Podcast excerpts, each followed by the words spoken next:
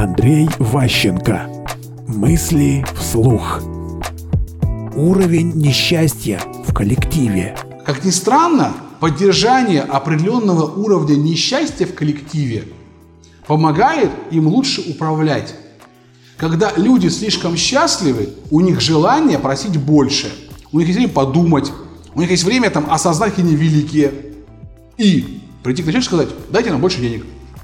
А когда они постоянно дерутся, айтишники с бизнесом, бизнес с бухгалтерией, бухгалтерия с экономистами, экономисты с юристами, постоянно этот срач идет, все заняты, работы по горло, процесс идет, паровоз едет.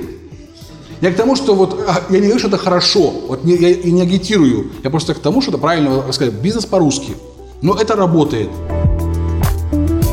Мысли вслух. Слушайте новые выпуски и ищите аудиокниги Андрея Ващенко на Литресе.